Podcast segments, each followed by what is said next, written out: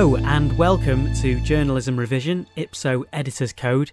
My name is Sani Rudravajula and this podcast is for anyone who's studying uh, for their NCTJ exams or if you're particularly interested in the Ipso Editor's Code. I'm currently doing the diploma as part of my MA studies at University of Salford.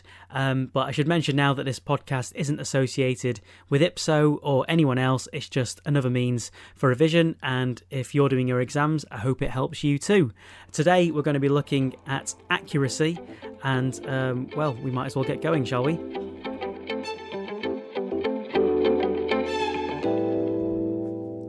Clause 1 of the code is accuracy, goes to the heart of all good practice, as the guide points out, although it also says that 55% of all the complaints considered by IPSO are to do with Clause 1, uh, which they say isn't surprising if you think you're writing the first draft of history and it's hard to see through the fog of breaking news, but it's no excuse for reckless or sloppy journalism. So, what I'm going to do is I'm going to read out the code and then for each one give some examples. So, point one the press must take care not to publish inaccurate, misleading, or distorted information or images, including headlines not supported by the text. Two, a significant inaccuracy, misleading statement, or distortion must be corrected promptly and with due prominence, and where appropriate, an apology published. In cases involving IPSO, due prominence should be required by the regulator. Point three, a fair opportunity to reply to significant inaccuracies should be given, when reasonably called for. Point four, the press, while free to editorialise and campaign, must distinguish clearly between comment, conjecture, and fact. Point 5. A publication must report fairly and accurately the outcome of an action for defamation to which it has been a party, unless an agreed settlement states otherwise or an agreed statement is published. So, point one, which is about not publishing inaccurate, misleading, or distorted information or images, includes headlines that do not support the text. And a really good example of this was a breach from The Sun on the 8th of March 2016. And it was a front page headline, massive letters Queen backs Brexit. Uh, with a big picture of the Queen as well. Now, Ipso ruled that the article itself didn't breach the standards, but the headline did uh, because it made it look like it was facts. It made it look like the Queen actually was all for Brexit when really the Queen is apolitical. And uh, Ipso themselves said it looked like it was a factual assertion, uh, and there was nothing in the headline or manner that it was presented to suggest that it was conjecture, hyperbole, or not to be read literally. Now, the Sun themselves said that uh, they have a history of making exaggerated headlines, but um, Ipso disagreed and they had to publish a correction.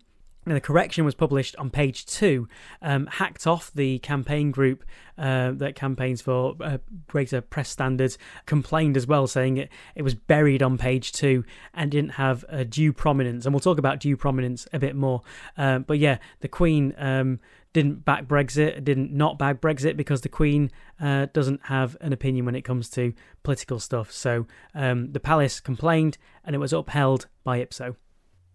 Point two uh, that a significant inaccuracy must be promptly corrected with due prominence. So, um, an example of this was um, a headline, and it was about um, Paul McKenna, the hypnotist and TV star, and it was McKenna's Brahms and hypnotist, uh, which I, I still don't really get, but that was the headline. Um, and on the online version, it said that plus Telestar refused alcohol on BA flight, and that was in the Sun, uh, published on the 1st of January 2016. And it reported that Paul McKenna got drunk on a flight from the Bahamas uh, and was refused alcohol, spilt a drink over another passenger, and made a flight flight attendant cry, uh, and that he then apologised for his actions. Uh, but it wasn't true. He'd actually had food poisoning, uh, and he didn't upset anyone, um, and he spilled his drink because he was a bit unsteady on his feet. Um, an apology was published by The Sun on page two in their apologies column. Um, they offered to put it in February, which was also important when the ruling was made because um, it meant that they were seen to have done something about it promptly, um, and the apology itself was deemed sufficient. So those two examples then feed into the next uh, two points of the code about being a fair opportunity uh, to reply to significant inaccuracy. So that an example there was how McKenna then was able to um, raise his complaint and it was dealt with. And being free to editorialise part of four, uh, but must be clear in distinguishing between comment, conjecture, and facts. Well, the Queenbacks Brexit would be an example where um, it wasn't clear that it was conjecture. So, point five is about publishing the outcome of any defamation action. And there's not a huge number of examples of this, but one is Andy Miller um, from an article that was published uh, in the Daily Mail in 2008. He took the Mail to court and he successfully won £65,000 for defamation.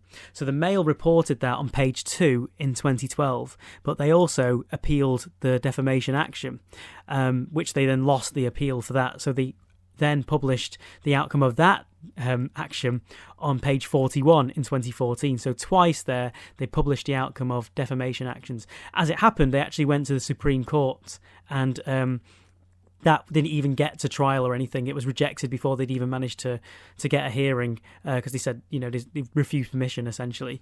Um, and Miller actually complained that um, they should have published um, the results of that as well. But Ipso ruled that because effectively nothing had actually happened, um, they'd already covered themselves the first two times, um, and that was the end of the matter.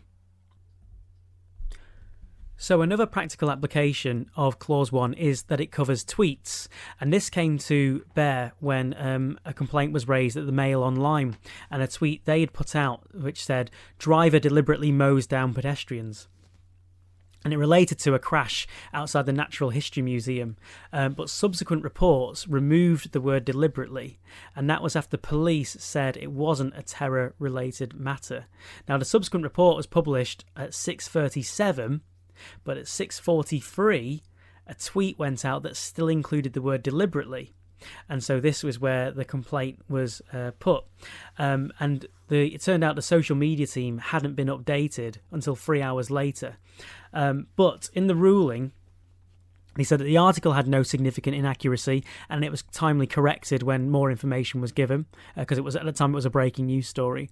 Um, and the delay in the tweet wasn't like a large enough delay to cause a breach, and it was natural. It was it was normal practice for the mail to um, kind of update the stories for social media on like a cycle. So um, there was no breach there, but it was really interesting to see that actually that tweets from the uh, publications do count on the IPSO editor's code. So I've just got a bit of late news to add when it comes to examples of Clause 1 breaches on accuracy. This one was announced on the 14th of January 2021 and it relates to an article in the telegraph.co.uk from the 11th of July 2020.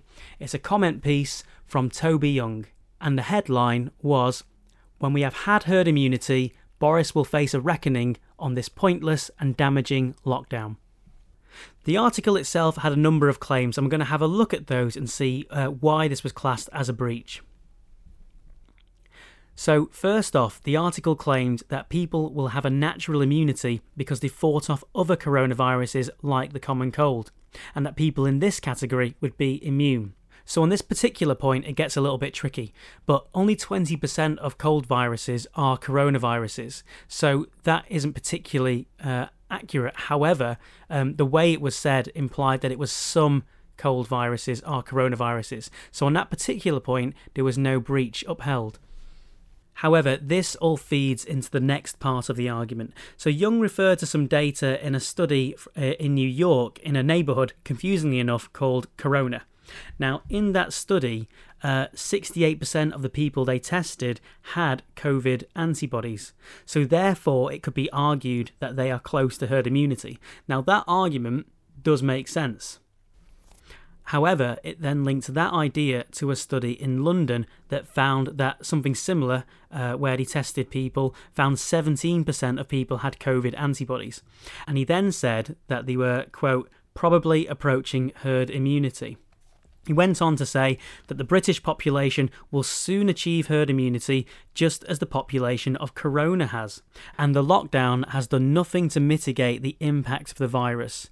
It went on to conclude that this is good news. It means a second wave of COVID 19 is unlikely and we can dispense with pointless social distancing measures.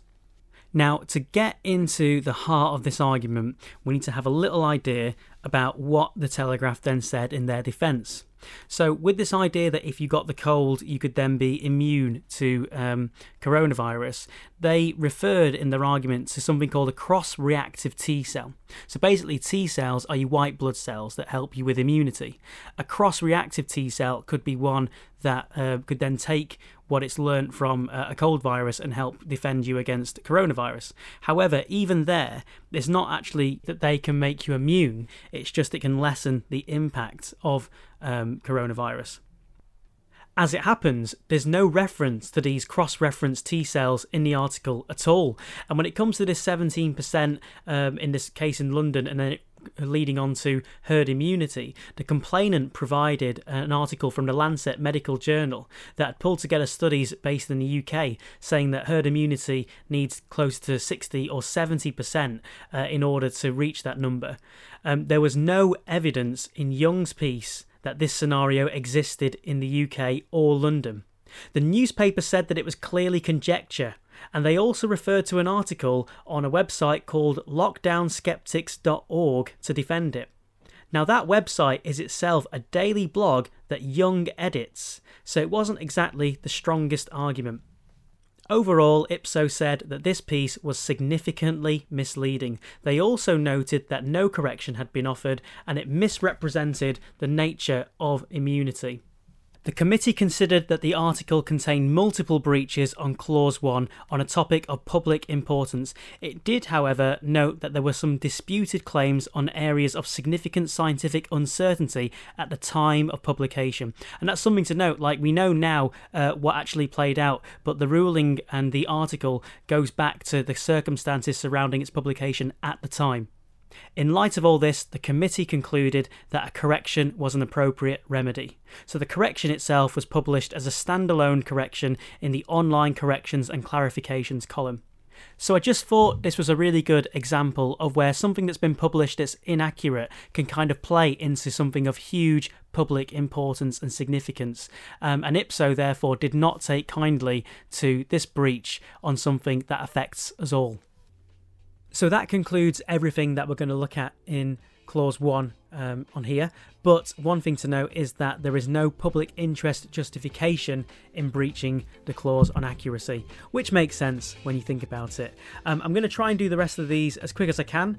Um, and if you're listening in 2022, um, then congratulations, you've survived lockdown because currently I'm in the bedroom next to a boiler that keeps going off. I hope it's not interrupted you too much.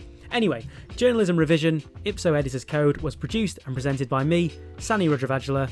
Uh, I'm on Twitter at SaniR1985, and if you found this useful or interesting, um, then don't forget to subscribe and leave us a five star review and something nice uh, that you put in the comment, and it might even help me get a job. Who knows? Um, if you want any further information, of course, then um, go on Ipso's website and you can find the guidebook, you can find the code itself. Ipso themselves had a podcast. The uh, last episode they did came out um, in January 2020, but uh, that's really interesting. So you can give that a listen, and it's got some really good guests on there um, that kind of flesh a few stories out as well.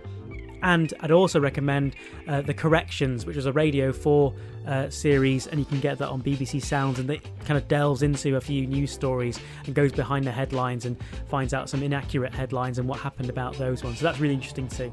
Anyway, uh, I think my tea's been ready for a while, so I better get going, but I'll see you very soon.